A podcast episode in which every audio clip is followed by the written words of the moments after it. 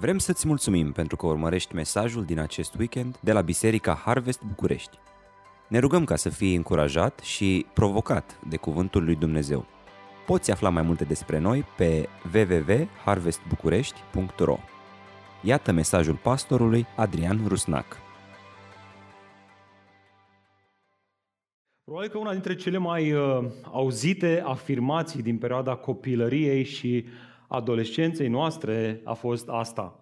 Trebuie să te maturizezi. O auzim de la părinți, o auzim de la școală, o, o auzim chiar și la locul de muncă când cineva nu este serios în treaba lui. Și mai dă cu skip sau mai trece cu vederea sau nu face un lucru de calitate. Și dacă lucrezi în echipă, unul dintre colegi o să-i spună, băi, maturizează-te și tu, ce cu tine? Te miști cam greu. O auzim chiar și de la soție atunci când ne jucăm prea mult pe PlayStation. Băi băiatule, maturizează-te! Bineînțeles că niciunul dintre noi nu se joacă pe PlayStation din sala aceasta, nu-i așa? Nu e cazul la noi.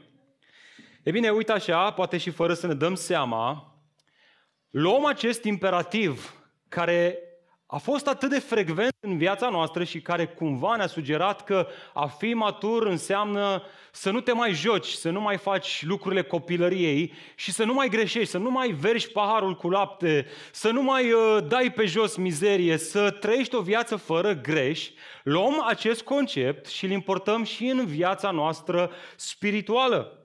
Vrem și noi să fim maturi spiritual, poate chiar să dovedim că deja suntem, dar fără a avea o înțelegere sănătoasă cu privire la maturitatea biblică. Serios, dacă ar fi să fii întrebat chiar acum, ce ai spune tu că este maturitatea biblică? Spirituală biblică. Cum ai defini-o? defini-o? Ce analogie ai folosit? Cum anume ai explicat tu că Biblia transmite și vorbește despre maturitatea spirituală biblică? Filip Iansi, vorbind tocmai despre asta, spunea, citez, Dovada maturității spirituale nu constă în cât ești de pur, ci cât de conștient ești de impuritatea ta. Acest tip de conștientizare deschide ușa harului pentru maturizarea ta. Observi, ascultă frate, dovada că te afli într-un proces de maturizare spirituală constă în conștientizarea că ai slăbiciuni. Nu în dorința de a dovedi că nu ești niciodată de vină. Că ești gata să vorbești deschis despre slăbiciunile tale, nu că încerci mereu să le ascunzi sub acea cravată pe care ți-o așezi așa de frumos duminica când vii la biserică. Pentru că nu e așa, ce răspunde un copil atunci când îi semnalezi că nu și-a strâns creioanele? Fratele meu le-a lăsat acolo, nu eu. Asta face un copil. Un copil o să înceapă să plângă așa cu mult patos și o să spună, nu eu le-am lăsat pe jos și tu ai filmare, ai filmat, l-ai văzut că el le-a lăsat pe jos, pentru că el este sigur că nu el le-a lăsat acolo. Știți de ce? Pentru că nu conștientizează greșelile pe care le-a făcut. E bine, acesta este mesajul de astăzi. Cred că este un mesaj așa de potrivit pentru noi chiar în perioada asta, și anume Dumnezeu te cheamă, frate drag, la maturitate spirituală. Iată pe scurt contextul în care Pavel își plasează, plasează pasajul de astăzi din capitolul 3. Ascultă, în capitolul 1, în primele versete, Apostolul Pavel își anunță tema scrierii sale. Care este aceasta? Ați fost sfințiți și apoi ați fost chemați la sfințire, dar ascultă, nu oricum, da, într-un mod individual, dar și într-un mod plenar, comunitar, împreună cu toți cei care cheamă numele lui Iisus Hristos în orice loc.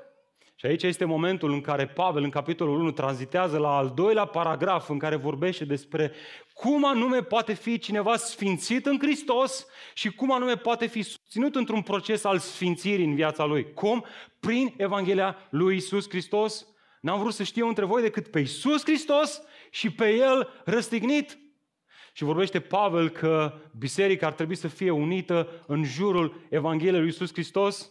Apoi trece în capitolul 2 și ne arată cum anume ar trebui vestită Evanghelia lui Iisus Hristos, cea care ne sfințește și cea care ne susține într-un proces de maturizare spirituală. Cum trebuie ea vestită? În slăbiciune, Nu prin puterile noastre, nu prin abilitățile noastre, ci prin puterea Duhului Sfânt.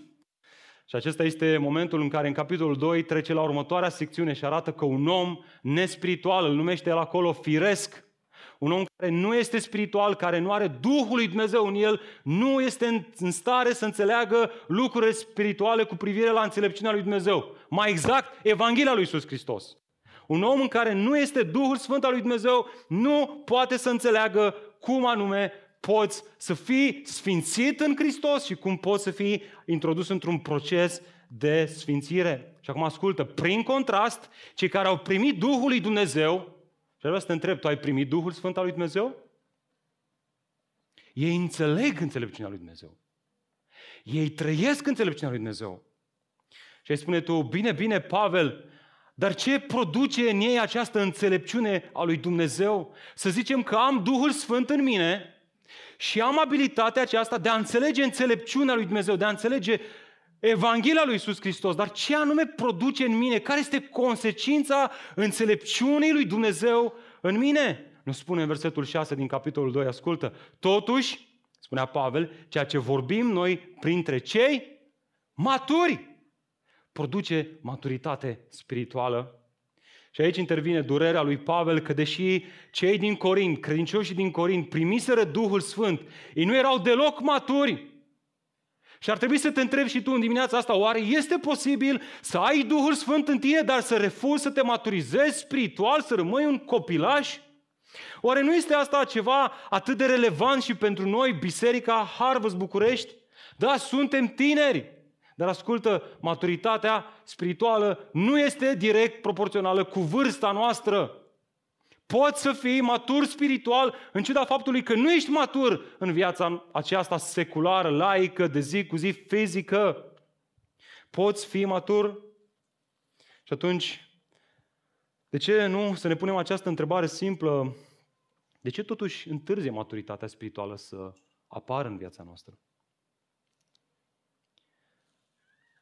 Așa că haideți să deschidem cuvântul lui Dumnezeu și având această atitudine, Doamne, aș vrea să știu, oare eu sunt un credincios matur? Și dacă nu sunt, de ce nu sunt un credincios matur? Și dacă nu sunt un credincios matur, ce ar trebui să fac să fiu un credincios matur? Aici este momentul în care Pavel trece în capitolul 3, la următoarea secțiune, în care se uită la Corinteni și le spune, măi băieți, voi sunteți imaturi? Și dați-mi voie să vă spun de ce sunteți imaturi? Și dați-mi voie să vă invit la creștere spirituală. Cei care aveți Duhul Sfânt în voi în dimineața asta aici, o să ascultați cu mare interes. Cei care nu aveți Duhul Sfânt în voi, nu o să fiți capabili să înțelegeți lucrurile astea. Însă rugăciunea mea în dimineața aceasta este ca Duhul lui Dumnezeu să ne întâlnească pe toți și să ne vorbească la toți. Dacă nu ești matur spiritual și nici măcar un copilaș în Hristos, mă rog, ca Duhul Sfânt să te nască. Chiar aici, chiar acum, în dimineața asta, să te facă un copilaș în Hristos. De ce nu? Așa că, haideți să deschidem în capitolul 3 și să citim de la versetul 1 până la versetul 9. Ascultăm cuvântul lui Dumnezeu, cuvintele lui Pavel. Eu, fraților,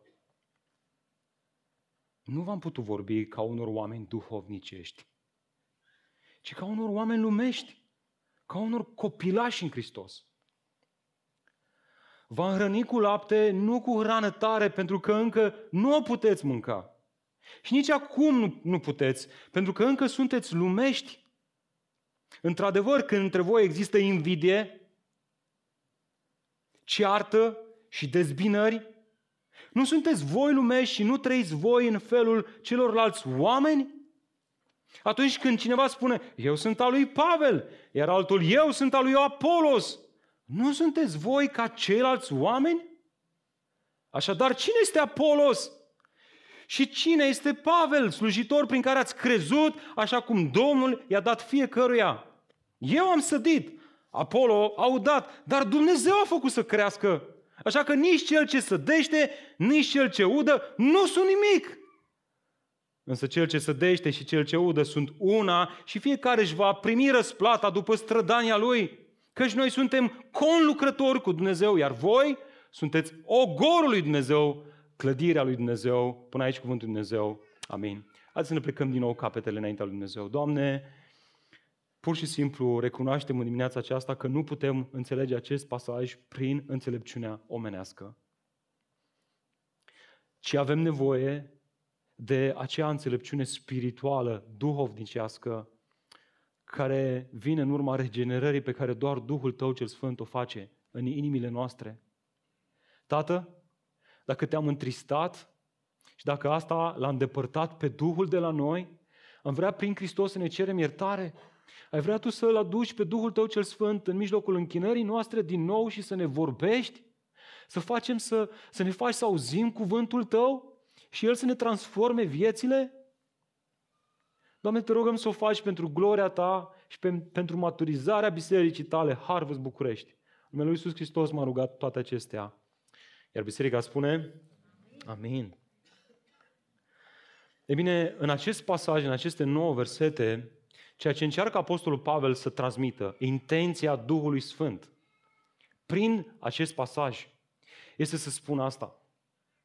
Problema credincioșilor imaturi nu este că sunt slabi și păcătuiesc, ci că nu sunt conștienți de asta. De asta le spune Pavel, am vrut, să, am vrut să trec la un alt nivel. Am vrut să vă vorbesc ca unor adulți, dar mă uit la voi și văd că sunteți niște compilați și mai rău, nu sunteți în stare să vedeți asta. Așa că ce ar fi în dimineața aceasta, uitându-ne la acest pasaj, uitându-ne la inima lui Pavel din spatele pasajului, să îi cerem lui Dumnezeu capacitatea de a ne autoevalua în lumina Scripturii, prin Duhul Sfânt, să vedem cam pe unde suntem fiecare dintre noi. Amin? Cam asta este ideea. E bine, iată întrebarea cu care navigăm în text. Cum să-mi evaluez corect nivelul de maturitate spirituală? Vreau să te întreb, când ai pus ultima dată întrebarea asta? Când ți-ai pus ultima dată întrebarea asta? Cum îți evaluezi nivelul de maturitate spirituală? Trei lucruri văd în text. Mai întâi, asta, evaluează-ți, înainte de orice, starea. Ești un copilaș sau ești un adult? Frate, eu cred că sunt un adult. Oare? Hai să ne uităm în text, versetul 1. Eu, fraților, spune Pavel, nu v-am putut vorbi ca unor oameni duhovnicești, ca unor oameni lumești, ca unor copilași în Hristos. E bine, în acest verset Pavel pare să descrie, și te rog să reții de asta, ascultă-mă, pare, pare să descrie două categorii de credincioși. Unii duhovnicești, și vom vedea despre ce e vorba, iar ceilalți lumești. Pentru a-i descrie pe primii, el folosește grecescul pneumaticos, care se mai traduce și cu spiritual sau potrivit cu Duhul lui Dumnezeu. De ce oare împrumută el rădăcina aceasta pneumas, tradus cu Duh, pentru a-i descrie pe acești credincioși? Pentru că ei sunt regenerați de Duhul Sfânt al lui Dumnezeu, iar asta îi face într-un limbaj actual spiritual. Spre deosebire de ceilalți care nu sunt spirituali, aceștia fiind regenerați de Duhul Sfânt al lui Dumnezeu, ei sunt, așa cum spune Cornelescu, noua traducere, duhovnicești sau spirituali. Pe de altă parte, a doua, a doua categorie de credincioși pe care Pavel, ascultă, pare să o descrie aici, este cea celor lumești. Pe aceștia îi descrie folosind adjectivul grecesc sarkinos, tradus cu privire la carne, cu privire la carne. Prin acesta, Pavel descrie rădăcina materiei din care a fost creat omul, și anume din țărână. Sarx, asta înseamnă carne, care în esență înseamnă țărână, praf. Asta îl face să fie slab, supus bolilor, temporar, în sensul de muritor, și având o natură înclinată înspre păcat, înclinată înspre rău. Și acum mare atenție. Termenul lumesc, asculți? Termenul lumesc din acest verset nu trebuie confundat cu termenul firesc, care apare în capitolul 2, versetul 14. A, a, a, acesta, chiar dacă în a treia ediție, cei care dețin deja Biblia NTR și albastră, chiar dacă acolo editorul a ales să traducă firesc și în capitolul 2 și în capitolul 3, de fapt în original Pavel folosește doi termeni distincți, diferiți, care oricât de similar ar părea, ei nu sunt sinonime. Nu sunt sinonimi. Reține asta. Și pentru a demonstra asta trebuie să încărcăm semnificația celor doi termeni, firesc și lumesc, din context. Haideți să-i luăm pe rând. Mai întâi, hai să vedem care sunt caracteristicile omului firesc. Folosește acolo în original grecescul psihicos. Păi vedem în text, versetul 14 din capitolul 2, ne-am uitat deja la acest pasaj duminica trecută, dar omul firesc nu primește lucrurile Duhului lui Dumnezeu. Ce înseamnă asta? Că el respinge adevărul pe care Duhul Sfânt al lui Dumnezeu îl revelează.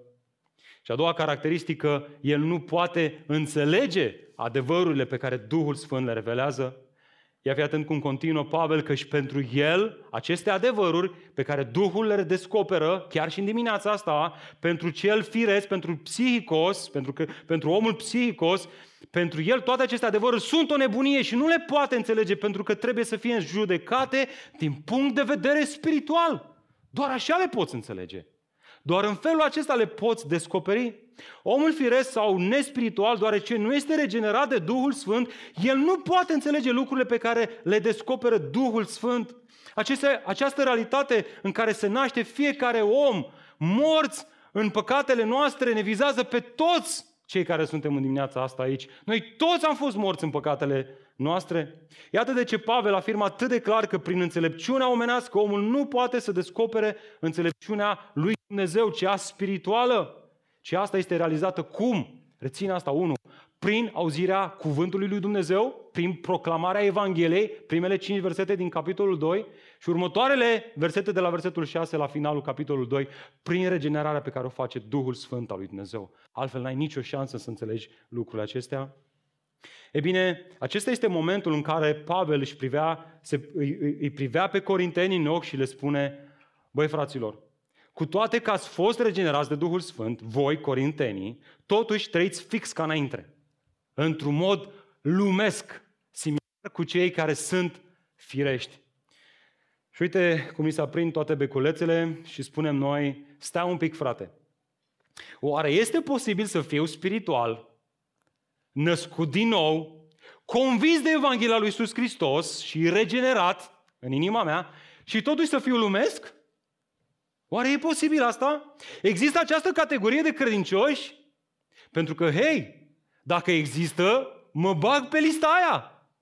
Cine nu vrea să fie regenerat de Duhul Sfânt, născut din nou, să aibă toate promisiunile vieții veșnice și să fie lumesc? Merge! Eu mă bag pe lista aia. Mie îmi convine. E chiar, chiar sună bine. Nu? Cine nu vrea asta? E bine, nu avem voie să ratăm că în capitolul 3 Pavel schimbă macazul omul firesc, nespiritual, este un om care nici măcar, ascultă, nici măcar n-ar putea percepe argumentul de față. Deja l-ai pierdut pe omul acesta. Totuși, spre deosebire de aceștia credincioși din Corint, fusese regenerați de Duhul Sfânt. Însă cu toate astea, problema lor era că erau lumești. Prin urmare, pentru a înțelege corect acest termen biblic, trebuie să-l încărcăm și pe el, să încărcăm semnificația din din contextul lui apropiat. Așa că iată mai apoi caracteristicile credinciosului lumesc. Cel care este sarchinos. Atenție, nu cel care este firesc. Cel care este firesc deja l-ai pierdut, el nu mai e cu tine aici. El nu mai este capabil să înțeleagă lucrurile astea. El este, pf, a ieșit și a fugit acasă. Discutăm acum de omul care este lumesc, sarchinos. Hai să vedem cum încarcă semnificația acestui credincios. Mai întâi, el este spiritual. Observați ce spune Pavel le spune eu, fraților. Apelativul demonstrează faptul că Pavel îi consideră credincioși pe cei din Corint. Ori asta era bine. Asta înseamnă că era, fusese regenerați de Duhul Sfânt al lui Dumnezeu, fusese făcuți credincioși, crezuseră Evanghelia, când Pavel a venit să le vestească și consideră spiritual. Și asta era un lucru bun. Dar iată ce nu era bine la ei, și anume faptul că erau imaturi. Să cum continuă el, ca unor oameni, ce spune acolo? Lumești. Ce înseamnă lumesc, Pavel? Păi citește în continuare și îți dă explicație. Iată ce înseamnă. Ca unor copilași în Hristos. În această propoziție, Pavel oferă răspunsul la întrebarea ce era în regulă cu credincioșii din Corint. Ascultă, că deși erau spirituali, gândeau și trăiau ca și cum ar fi fost lumești, adică nespirituali. Dar de ce făceau asta? Pentru că erau ca niște copilași, erau imaturi. Și acum fi foarte, foarte atent. Pavel nu vorbește aici de două categorii de credincioși. Nu există în biserică două categorii de credincioși, cei firești, cei duhovnicești. Am văzut deja că cei firești sunt cei care nici măcar n-au Duhul Sfânt în ei. Deci nu sunt două categorii în felul acesta. Asta este doar o falsă impresie, este doar o exegeză făcută în grabă, superficial. Religia a făcut asta, a împărțit credincioși în seculari și clerici, unii dedicați și alții așa, că n-au și ei timp să mai vină pe la biserică de Paști și de Crăciun. Dar la ce se referă Pavel aici? Ascultă, a fi lumesc este doar o etapă, o fază din viața oricărui credincios. La fel cum a fi copilaș este doar o etapă în viața fiecărui om. Înțelegeți? Nu la întâmplare Pavel continuă să le spună asta, versetul 2, v-a înhrănit cu lapte, nu cu hrană tare, pentru că încă nu o puteți mânca și nici chiar acum nu o puteți, pentru că sunteți lumești. În ce fel sunteți lumești? Sunteți ca niște copilași în credință. Sunteți în faza aia de început. Mă așteptam ca până acum, de la ultima epistolă pe care v-am scris-o și până în momentul în care vă scriu această epistolă, prin venirea lui Apolos între voi, să fi crescut, să vă fi maturizat spiritual. Dar mă uit la voi și văd că sunteți încă niște copilași în credință. Sunteți încă imaturi. Nu ați reușit să creșteți deloc. Toți credincioșii autentici sunt spirituali. Sunt duhovnicești. Problema este că ne aflăm la nivele de maturitate, la faze diferite în viața noastră. Unii sunt în faza de copilași și alții sunt în faza aceea de, de adult. Dragilor, Pavel nu era deloc bucuros când scria aceste cuvinte, din potrivă era stupefiat de faptul că cei din Corint nu reușiseră să se maturizeze. Și ar trebui să ne întrebăm și noi în dimineața asta de ce. Pentru că dacă reușim să identificăm motivul pentru care ei nu reușiseră să se maturizeze, vom găsi motivul pentru care noi nu reușim să ne maturizăm. Și știi tu mai bine dacă ești un credincios matur sau nu. Iar motivul este așa de simplu și te rog să-ți notezi această primă lecție pentru a evalua dacă ești un credincios imatur, în sensul acela de lumesc, sau unul matur, sensul de spiritual crescut, trebuie să-ți evaluezi dieta spirituală. Ce mănânci?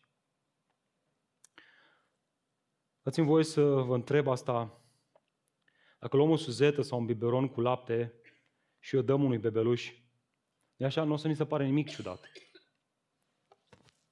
Dar ce spuneți dacă m-ați vedea pe mine duminică dimineața aici cu suzeta în gură? Hmm? De, de, de, de, de, de. M-ați mai ascultat la predică? A? Mă plimb aici cu biberonul, prin lăpticul de dimineață, înainte de predică. Știți care este problema? În momentul în dacă te afli într-o etapă de copilaș în credință, nu este absolut nicio problemă. Să fii un copilaș credincios, lumesc. Și chiar sunt serios, este ok să fie așa. Încă lucrurile din trecutul tău încă te mai urmează. Încă n-ai scăpat de multe obiceiuri pe care le aveai înainte să fii. Dar asta este doar o etapă. Problema este când vii 15 ani la biserică și tot cu suzeta ești în gură. Tot cu lăptiucul după tine. Dieta ta este dieta unui copilaș în credință.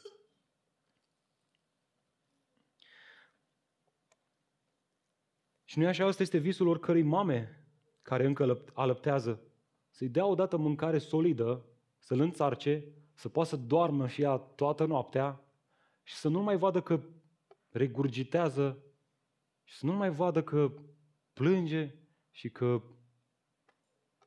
nu, are problemele alea cu colici și așa mai departe. De aceea, autorul cărții evrei spunea, cine se hrănește numai cu lapte, nu este familiarizat cu învățătura despre dreptate. De ce? Pentru că este copil. Dar cei maturi care au practicat, ascultă, un antrenament al minții lor, au discernământ și pot primi hrană mai consistentă. Poți să primești hrană mai consistentă? sau te plictisești. Pentru că nu este nicio problemă să fii un credincios imatur care nu este capabil să primească hrană solidă. Atât timp că asta este o etapă normală în viața ta de credință. La fel cum nu este absolut nicio problemă ca unii să se dezvolte mai repede, în timp ce alții mai lent. Fii liniștit dacă te simți, te miști mai lent. Nu trebuie să te iei la întrecere cu nimeni, nu trebuie să te compari cu nimeni. Dar hei, dacă trec ani de zile peste viața ta și tu tot imatur spiritual ești, aia este o problemă. Tu ce crezi despre tine? Te-ai mai maturizat sau încă ești un copil în credință? Cum arată dieta ta zilnică? Te rezum la chestii de suprafață? Sau mergi în profunzime? Și aici apare o altă problemă. Sunt mulți care vor să învețe, vor să se hrănească, dar care n-au niciun discernământ cu privire la ce anume mănâncă. Pun mâna pe cărți, așa zise, creștine, care promit extaz spiritual, având un titlu atrugător, dar care, de fapt, este mâncare fast food reîncălzită la microunde, care nu face altceva decât să producă cancer în tine. Pe momente simți sătul, dar pe termen lung te îmbolnăvește. De ce? Pentru că ești ca un copil. Toate capacele le duci la gură. Tot ce prinzi duci la gură. Iată de ce ai nevoie de părinți spirituali care să te învețe ce să mănânci, ce este sănătos. Și acum fii foarte atent. Dacă interpretezi acest pasaj în contextul lui și nu-l scoți din context, ești forțat să afirm că Pavel nu sugera diversificarea dietei, ci o schimbare de perspectivă. El nu spune, bă frate, lăsați-mă Evanghelia deoparte, ăsta este laptele cu care se hrănește un bebe credincios doar în primele lui luni din viață. Treceți la revelații mai profunde, stați așa și meditați, să vă dea Duhul niște revelații care nici în Scriptură nu le găsiți, care nici apostolii nu le spun. Și aici dezvolui un pic din mesajul următor. Următorul paragraf tocmai despre asta vorbește Pavel, pentru că lui este frică că o să ia acest pasaj și o să zică Corintene, a, deci e vorba de hrană mai solidă, solidă, niște revelații ale sofiștilor spirituali, stăm și ne gândim. Nu! El zice, viața credinciosului trebuie așezată pe temelia, așezată odată pentru totdeauna de, evang- de apostol, care este Evanghelia lui Iisus Hristos. De aia, de aia Pavel zice în Galateni, Galateni mă mir că ați trecut așa de repede de la cel care v-a chemat prin harul său la o altă Evanghelie. Nu care exista o altă Evanghelie.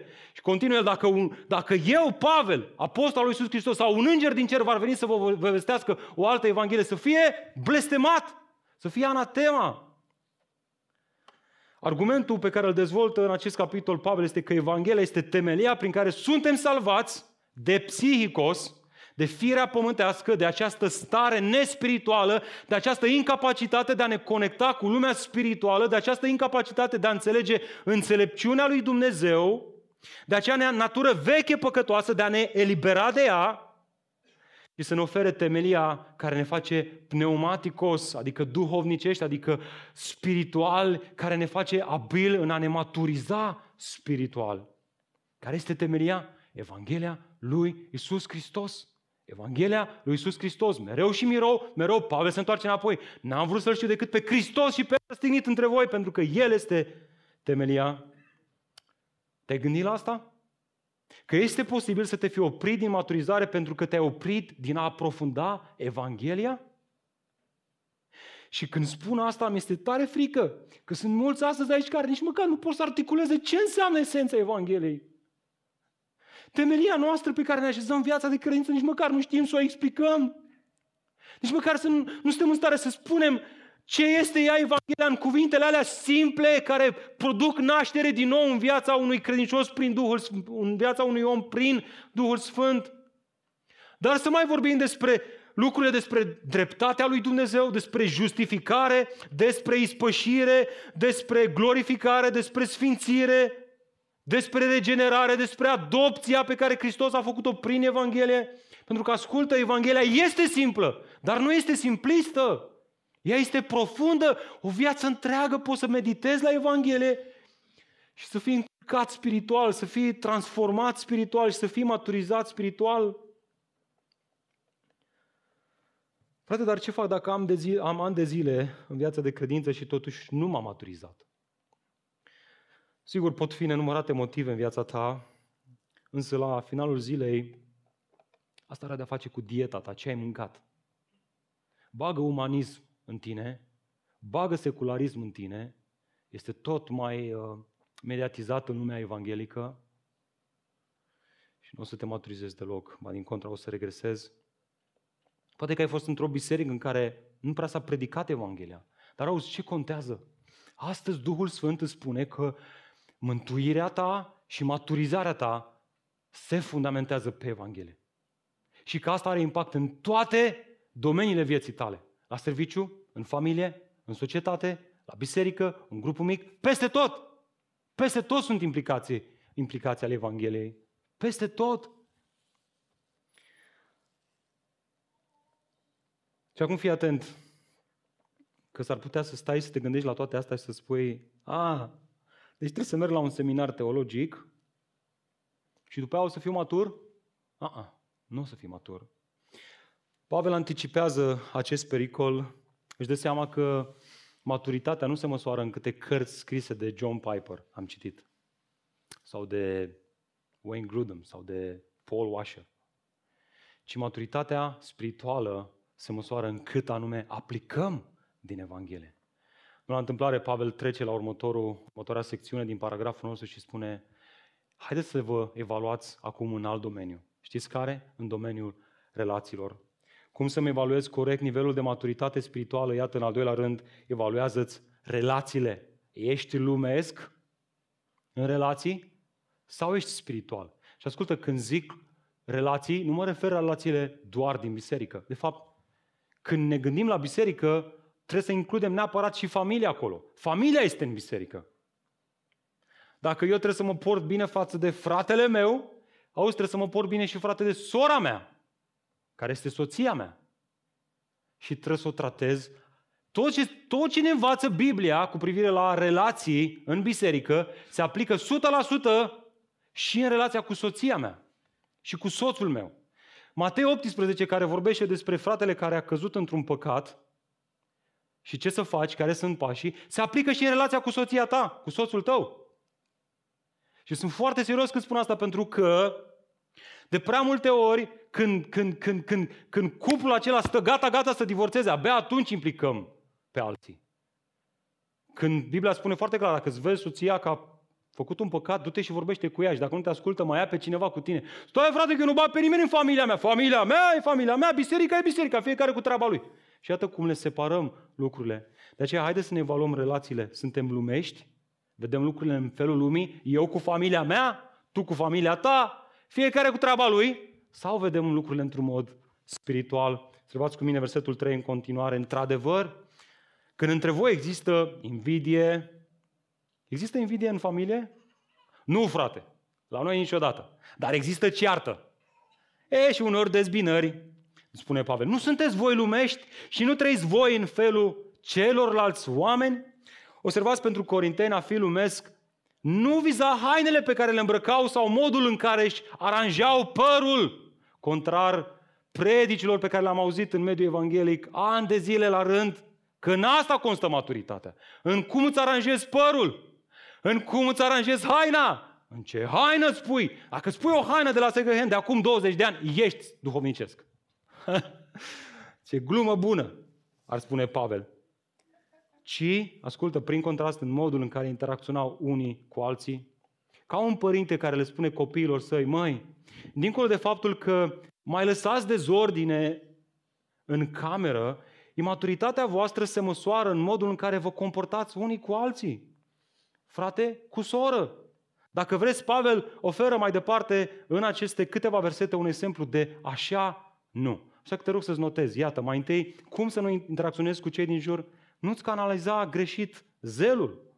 Ai zel, frate? Nu ți-l canaliza greșit. Iată ce spune el aici. Între voi există invidie. Pavel folosește aici termenul zelos, de la care avem și noi plin de zel. În vremea respectivă, ca și astăzi, acesta putea să aibă o conotație atât pozitivă cât și negativă. Și aici este problema, că dacă nu suntem atenți, zelul se transformă repede în invidie. Acel sentiment de ciudă și de necaz provocat de succesul altuia, al partenerului tău poate. Ea se descurcă mai bine cu copiii, tu nu. Și uite așa, îți cuplezi zelul într-un mod negativ și asta se, revede, se, se remarcă în invidia ta față de ea.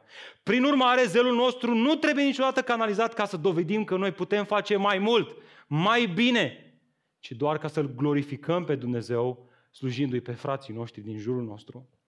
Mai apoi, cum să, ne, cum să nu interacționăm cu cei din jur, nu escalada greșelile altora. Auzi? Vezi o greșeală? Nu escalada! Nu te urca pe scară. Eu uitați-vă, există invidie și apoi spune el și ceartă. Evident, atunci când invidia se activează, ea conduce într-un mod inevitabil la ceartă. În familie, în societate, la biserică, în grupul mic, vom avea mereu motive să fim invidioși. Dar ascultă, cel lumesc va trata destructiv conflictul. Nu va avea răbdare, va ridica tonul și va încerca să demonstreze că el are dreptate. Astfel va escalada conflictul până când ceva va exploda. Și când zic ceva va exploda, mă la faptul că vreau ca tu să nu mai vii la grupul meu mic. Ai înțeles? Nu te mai prind pe aici. Și dacă se poate să nu vii la biserică, o să fiu și mai fericit că nu vreau să te văd acolo și să mă umplu de nervi. Cel duhovnicesc nu face asta. Apoi, iată un alt lucru pe care nu trebuie să-l facem, nu te separa într-o grupare. Versetul 4, atunci când cineva spune eu sunt al lui Pavel, iar altul eu sunt al lui Apollo, nu sunteți voi ca ceilalți oameni? Pentru Corinteni certurile era ceva absolut, erau ceva absolut normal. Așa cum microbiștii se ceartă cu privire la cea mai bună echipă, Steaua sau Dinamo. Normal că Steaua. Exact, la asta mă refer. Și ei se certau cu privire la cel mai bun sofist. Știu că Steaua e... Da, știți voi mai bine. Pavel spune, nu și în biserică. Da, asta se întâmplă în lume. Dar nu și în biserică. În biserică n-ar trebui să existe asta. Așa că să-l aud eu pe ăla care spune că bă, fratele Gheoancă e mai bun decât fratele Ruznac la predicare. Că am auzit-o că vă cam plăcut de el, a? Am plecat și eu un pic și e mai bun ca mine. Am învățat de la el multe lucruri, Domnul să-l binecuvinteze. Fraților, notați-vă această lecție, dar sper să nu spuneți asta. Ascultă, evaluarea maturității tale spirituale se poate realiza cel mai bine atunci când experimentezi tensiuni și conflicte cu cei din jurul tău. Până la momentul conflictelor, toată lumea e spiritual. Așa sunt. Duhul Sfânt mi-a vorbit în dimineața asta Hai să vedem cum o să-ți vorbească Duhul Sfânt când soția o să zică Dar ți-am spus să... și n-ai făcut. Și uite, au trecut săptămâni și... Păi... Să vezi cum Duhul Sfânt te cam părăsește și începi tu să bagi sarchinos în viteză. Este ca atunci când ai o țeavă și vrei să verifici dacă este bună. Ce faci? Bagi presiune atmosferică pe ea bagi bari. Și ascultă, orice inginer bun o să spună că nu este suficient să bagi bari pe ea. Trebuie să mai faci ceva. Ce anume? Soții sub presiune măcar 24 de ore. Să vezi dacă pierde presiune sau nu, că poate bagi și zici, mă, uite mă, după 5 minute a rezistat. Dar ce faci când soția te cicălește 24 de ore? Și se culcă supărată pe tine. Ha? Și simți că de parcă te împinge pe canapea. Dar în canapea n-ai loc, că ai un musafir și nu vrei să dai prost față de musafir, vrei să dai bine. Și cearta continuă și nu știi cum să o împace, ai cumpărat flori, ai... nu merge nimic. Atunci vezi cât de spiritual ești. Atunci vezi dacă ține țeava, dacă e tanș. Așa că dăm voie să te întreb, cum stai tu la acest capitol? Cum răspunzi tu în fața conflictului? Frate, nu pun aceste întrebări ca să te fac să te simți prost în vreun fel, ca să te condamn, ci pentru că vreau să vezi cât de mult avem nevoie, eu și cu tine, de Duhul Sfânt al lui Dumnezeu ca să facem față acestor probleme care vin în viața noastră.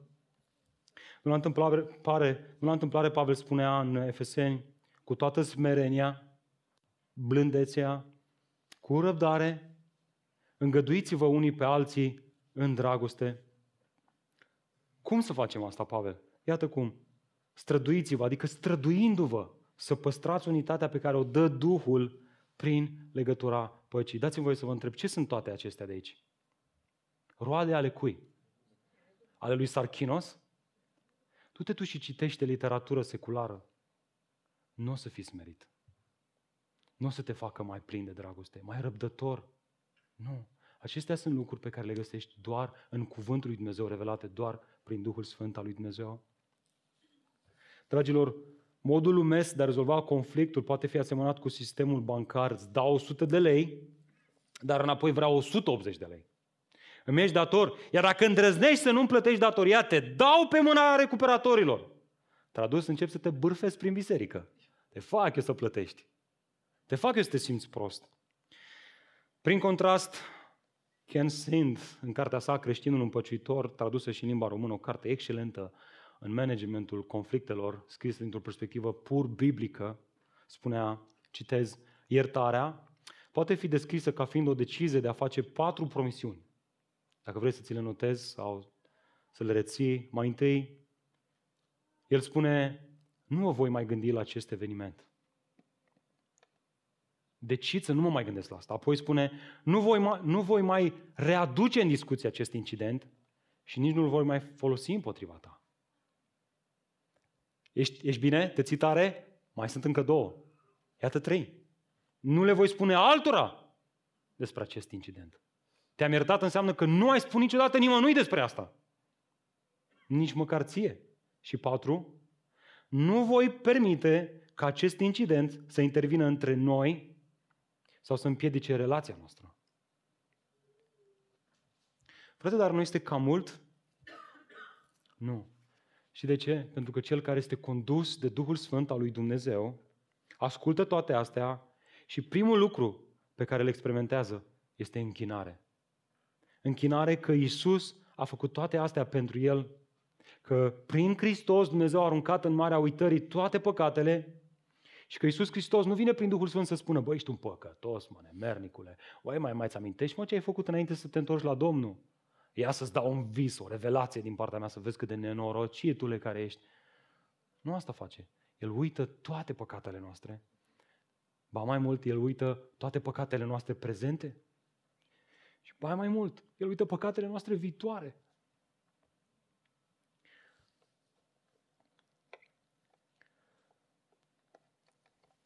Asta alimentează pe cel credincios Evanghelia și iertarea lui Hristos în relațiile lui cu soția, copiii, colegii, frații din biserică și toți ceilalți. Așadar, frate, ce spun relațiile despre tine? Generezi mai mereu tensiuni în jurul tău? Ești mereu agitat? Ești mereu iritat? Ești mereu enervat? Ironic? Oare nu cumva ai ajuns să ai atât de multe conflicte încât ai învățat cu ele, au devenit normalul vieții tale? Dacă ești cu adevărat născut din nou, auzind toate astea, nu te vei resemna și nici nu vei răspunde într-un mod recalcitrant și, mă, și, nici măcar, și nici măcar nu vei simți nevoia să te justifici. Și vei face un singur lucru, vei spune, Doamne, sunt atât de slab și imatur, am nevoie de Duhul Tău cel Sfânt să mă ajute să încep să, să manifest spiritualitatea în relație cu cei din jurul meu. Așa să ne ajute Dumnezeu. Amin. Frate, uite, pentru mine se încheie predica aici. Am deja suficient de lucru. Frate, mai stai un pic, că Pavel nu se sfârșește, nu sfârșește aici, mai are încă ceva pentru tine. Cum să-mi evaluez corect nivelul de maturitate spirituală? Iată și ultimul lucru. Evaluează-ți rolul. Te vezi o sursă sau te vezi un mijloc? Dați-vă cu mine versetul 5. Așadar, cine este Apollo și cine este Pavel? Slujitori prin care ați crezut, așa cum Domnul i-a dat fiecăruia.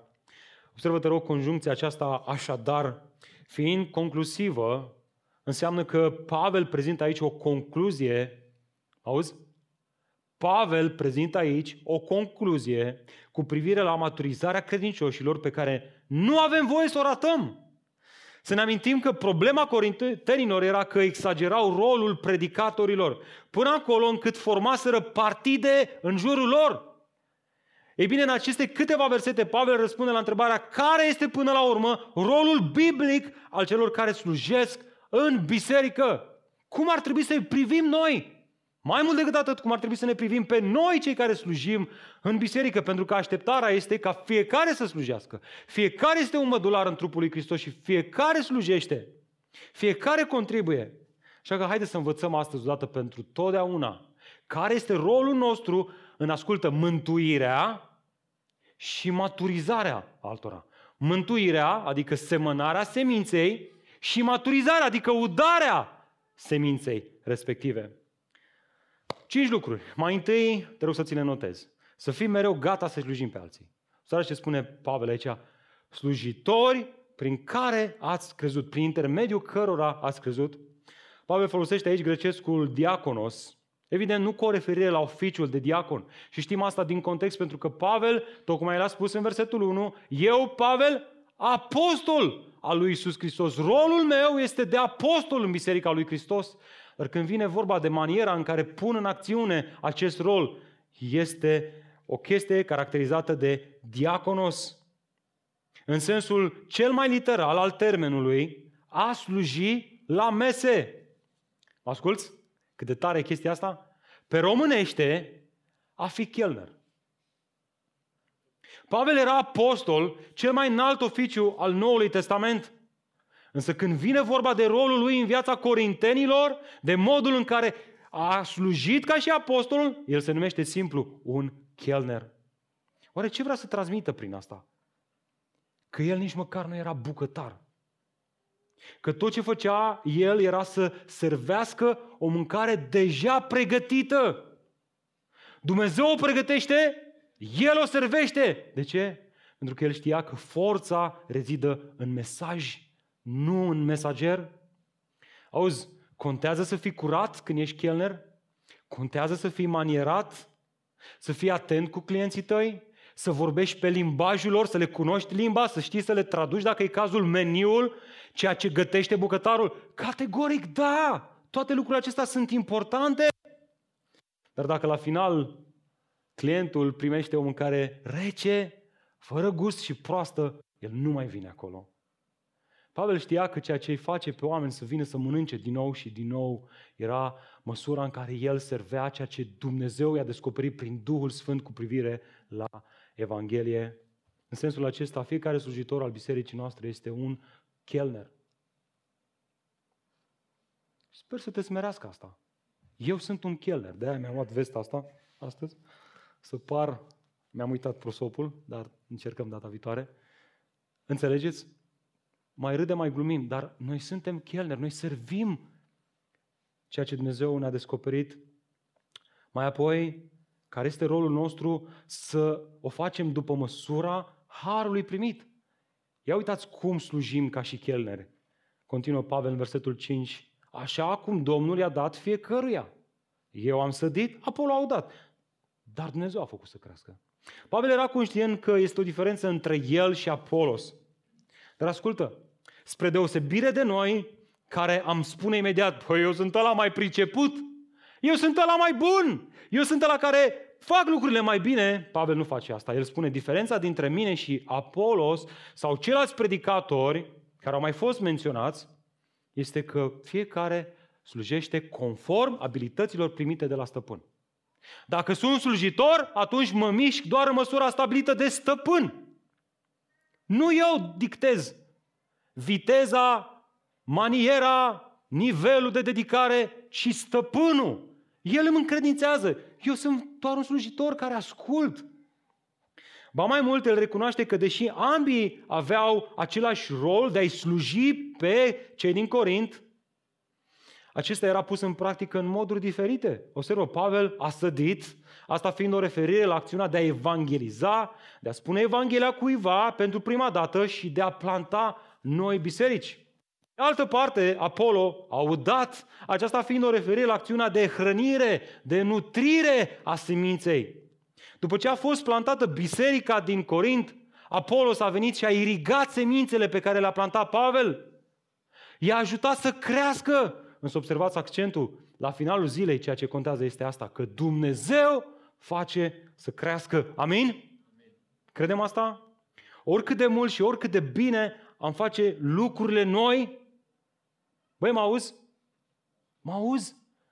Se, asta setează atitudinea cu care slujim. Oricât de mult, oricât de bine, cu oricât de multă excelență am face noi lucrurile, la finalul zilei, noi nu trebuie să uităm că facem o lucrare spirituală realizată prin puterea Duhului Sfânt. Și asta nu justifică să facem lucrurile prost. Nici de cum. Nici de cum. De acolo vine forța și vitalitatea noastră spirituală.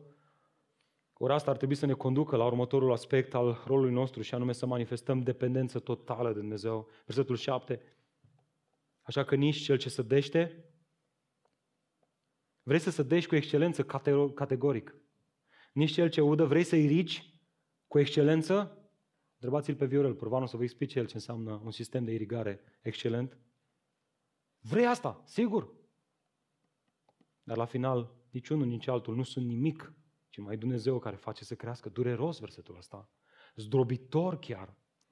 Un adolescent înfumurat ar spune, păi, dacă chiar nu contez pe aici și ea, atunci, păi eu nu mai fac nimic. Observi, aici este testul, dacă chiar crezi că este o lucrare spirituală sau nu. Dacă suntem total dependenți de El sau nu. Și acum ascultă, fiind o frază adjectivală, o traducere mai fericită ar fi nici cel ce sădește, nici cel ce udă nu sunt atât de importanți. Asta vrea să spună Pavel aici. Nu sunt atât de importanți. Ei sunt importanți, ei au rolul lor, însă când vine vorba de creșterea seminței, unul singur o poate face. Dumnezeu. Iar asta implică multă rugăciune din partea celui care seamănă și cel care udă, pentru că este o lucrare spirituală supranaturală. Amin? Când acționezi, frate, în excelență, fă într-un spirit de rugăciune și dependență totală, pentru că astea sunt, uh, astea sunt extremele. Fie ești mediocru și folosești mediocritatea ca să justifici uh, lipsa ta de excelență, iar extrema cealaltă este să fii excelent și să zici, păi bă băiete, păi n-ai văzut mă cum a făcut băiatul treaba? Nu. Lucrarea spirituală implică excelență, implică muncă, implică lucrarea asiduă în câmpul Evangheliei, dar la finalul zilei. Noi nu uităm că doar Dumnezeu face să crească, pentru că forța noastră vine de la El care face să crească. Mai apoi, să urmărim unitatea în diversitate, un alt rol pe care îl avem. În timp ce slujești, urmărește unitatea în diversitate. Uitați-vă în versetul 9, 8. Însă cel ce sădește ce spune acolo autorul mai departe? Păi uitați cu mine. Însă cel ce sădește și cel ce udă sunt una și fiecare își va primi răsplata după strădania lui. Pavel este atent să sublinieze că între el și Apolos nu există o tensiune. El nu caută să-l corecteze pe Apolos sau să spună că el a făcut ceva greșit. Și probabil că s-ar fi putut gândi la asta. Pentru că ar putea să spună la modul, băi, dar ce ai făcut acolo în Corint după ce am fost și am platat sămânța? Mă așteptam ca ăștia să fie maturi. Și tu ce ai făcut? Că eu te mă la ei și văd că ei sunt încă imaturi. Din contra, el simte nevoia să afirme unitatea dintre el și Apolos.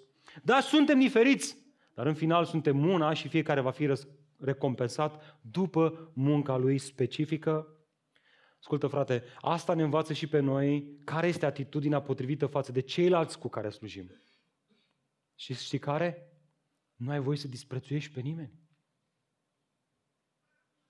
Pavel ar fi fost legitim pentru el să spună, băi, Apollo nu prea și-a făcut treaba. El a udat, el a avut responsabilitatea să nutrească sămânța și să-i ajute pe oamenii ăștia să crească și după o perioadă petrecută în Corint, uite-te la ei, tot imaturi. Măi, Apollo, ce ai făcut? Ia să nu mai primiți pe asta printre voi. Nu. El este respectos față de Apolos. El zice, am fost uniți nu disprețui lucrarea nimănui niciodată.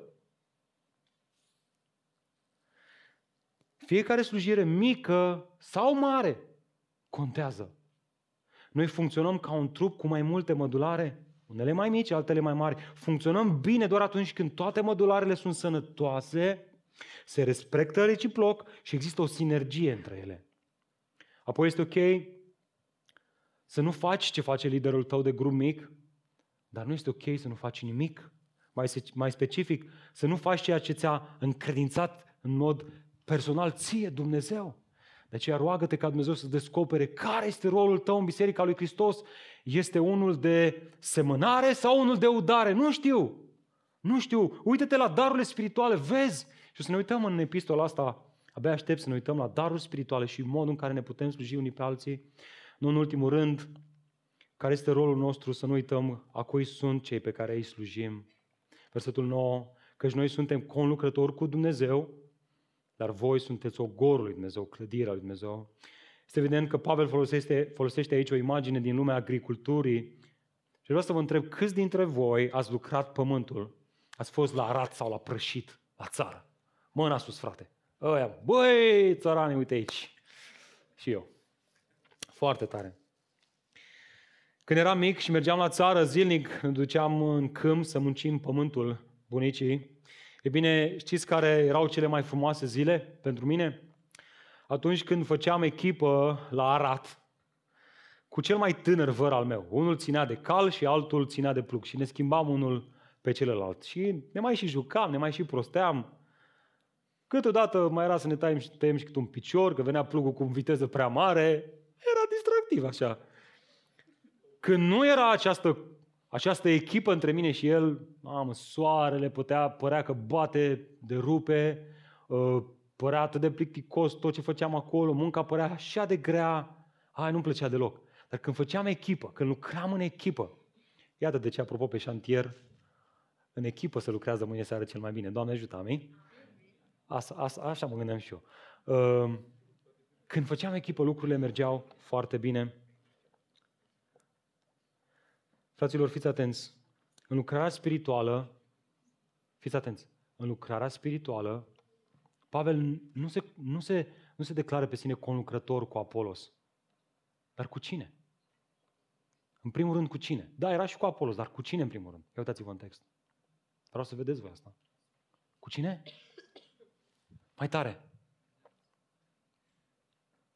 Cât de tare e chestia asta? Noi suntem conlucrători cu Dumnezeu. Dacă ești descurajat astăzi în slujirea ta, ai uitat că ești conlucrător cu Dumnezeu. Băi, cât de tare e chestia asta! Dacă eu eram entuziasmat să, să conlucrez cu vărul meu, băi, cât de tare e să lucrez, să conlucrez. Și asta este imaginea, asta este Evanghelia, fraților. Hristos n-a, n-a, n-a dat niște directive din cer, băi, voi ăștia jos aici care vreți, uite așa, așa, așa, așa, puteți să veniți în cer la mine, nu știu ce. Și a luat halatul și a pus mănușile și a venit în lumea noastră și ne-a slujit. Eu n-am venit ca să vă judec, ci am venit să vă slujesc. Am venit să vă arăt dragoste, am venit să vă iubesc, am venit să-mi, să-mi, să-mi, să-mi pun mâinile în pământ. Pentru că pământul, copiii, voi păcătoșii, sunteți ogorul meu. Ba mai mult, sunteți, sunteți, sunteți clădirea mea. Și asta este o imagine din lumea construcțiilor nu știu cum este pentru voi, dar pentru mine acest adevăr mă încurajează fantastic de mult. Să știu că responsabilitatea acestei biserici nu stă pe umerii prezbiterilor și eforturilor lor.